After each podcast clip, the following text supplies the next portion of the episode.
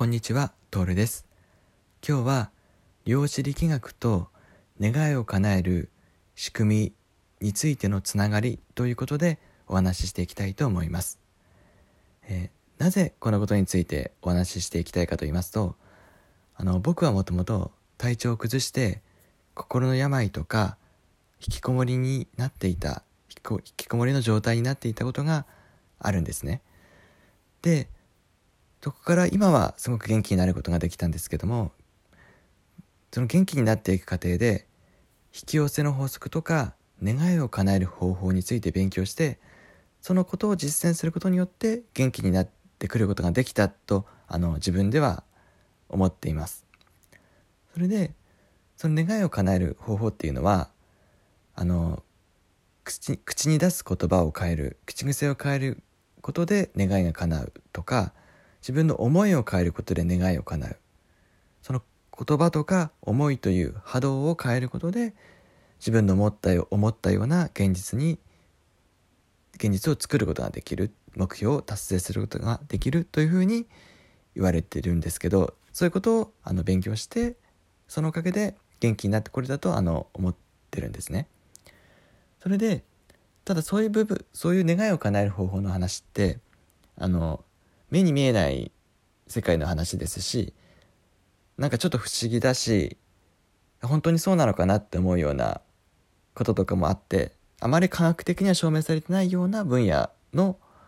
内容だったりするんですけどそういうちょっと不思議な話っていうのを物理学の分野の一つである量子力学という学問によって実は説明できるんだってことがあの最近の研究では分かってきてるそうなんですよ。あの最新のその量子力学の研究を何て言うかなその成果を見ていくとあれこれってその今まで不思議と思われてた願いを叶える仕組みのことが説明できるじゃないかっていうふうにあの言ってる方がいらっしゃってそういうことが本とかで出てましてそれを僕も知ることによあの知ることができてあ今までまあ不思議だと言われてた分野が量子力学で説明できるんだっていうのが分かってすごく面白いなってあの感じたんですね。それでそういうことを知ることによってより自分も納得して説得力を持って願いを叶える方法を実現あの実践していくことができるっていうふうに感じてまして、まあ、今日はそのことを今こうやってお伝えしたいなと思って話しています。えー、でこの量子力学の世界っていうのは何があの分かるかと言いますとあのすごく現実ではあの説明できないこの僕たちの今普段生活している世界っていうのはいわゆるマクロの世界って言われてて、まあ、願いが思ったことが叶うって言っても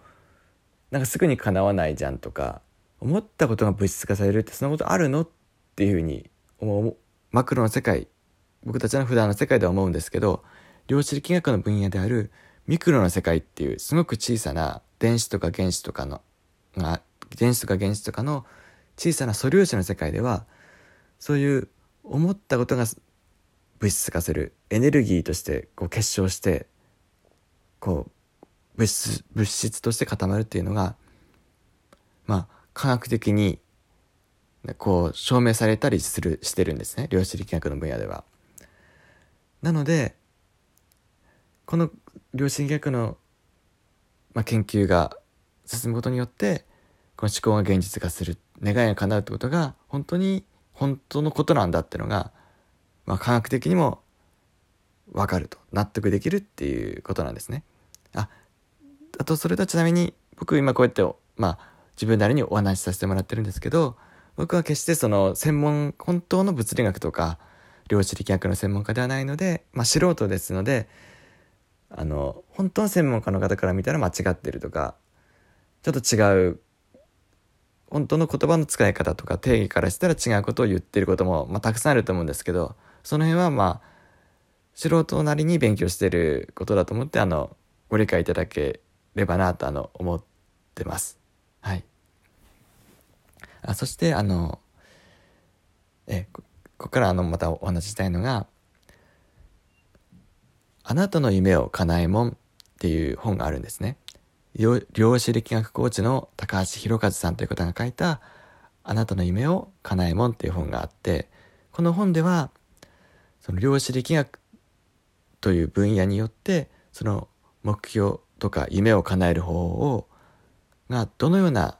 仕組みになっているのか目標を叶える夢が叶う仕組みっていうのを量子力学という分野で説明できるってことをとても楽しくあの解説されてる本なんですね。あの主人公とかなえもんっていう、まあ、猫型ロボットの対話とか2人のストーリー物語を通してすごく楽しく分かりやすく量子力学の仕組みそれが夢を叶える方法とどうつながっているのかっていうのをあの学ぶことができる本です。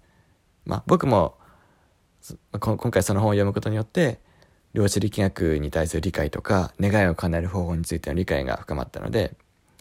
あの、まあ、この分野について興味のある方は是非あの読んでいただきたいなと思います。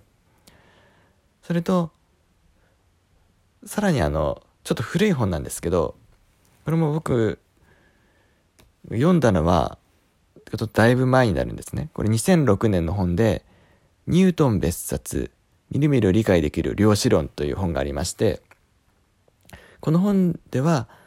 まあ、量子量子力学量子論についてまあ本当のなんていうかな専門的な観点から書かれていましてこの本も読むことによって量子力学ってのはこういうことなんだってのがあのなんとなく理解できると思います。まあ僕も素人なので、まあ、なかなか難しいなと感じるところもあったんですけども、えー、量子力学の世界についてイメージがあのしやすくなるかなと思います。まあただこの本ちょっと古い本すぎてアマゾンなどでもこの本自体はもう多分なくてまあ中古ではなんかあるみたいなんですけど中そのこれが中古でさらにその後新版とか新しくなったバージョンも出ててでもそれもまた中古になっててって感じでちょっと入あの新品での入手が難しいかもしれないんですけどもあのニュートン別冊のみるみる理解できる量子論という本もあの勉強になるかと思います。ただこちらの方は本当の量量子論についての、まあ、専門的な観点なんで願いを叶える仕組みとつながることは書かれてないんですね。で、なので先ほどあのご紹介したあなたの夢を叶えもんというのは量子力学とあの願いを叶える仕組みっていうのをこうつなげてどう活用していく量子力学を願いを叶えることにおいてどう活用していくのかということについてあの書かれて分かりやすく書かれているのでまあというまあことにです。あすみません、最後ちょっとまとまってなかったかもしれないんですけど。えー、ということで、えー、今日は量子力学と、あの、夢を叶える方法についてのつながりということでお話しさせていただきました。そして勉強になる、僕が読んで勉強になった本として、あなたの夢を叶えもん。そして、えー、ニュートン別冊のみるみる理解できる量子論という本についてもご紹介させていただきました。え今日であのこのラジオトークでの配信2回目でしてまだまだちょっと喋り方とかあの慣れてない部分もあって分かりに分かりにくい部分もあったかと思うんですが、えー、何か少しでも聞いてくれた方のお役に立てば幸いです、えー、最後まで聞いてくださってありがとうございました。トールでした。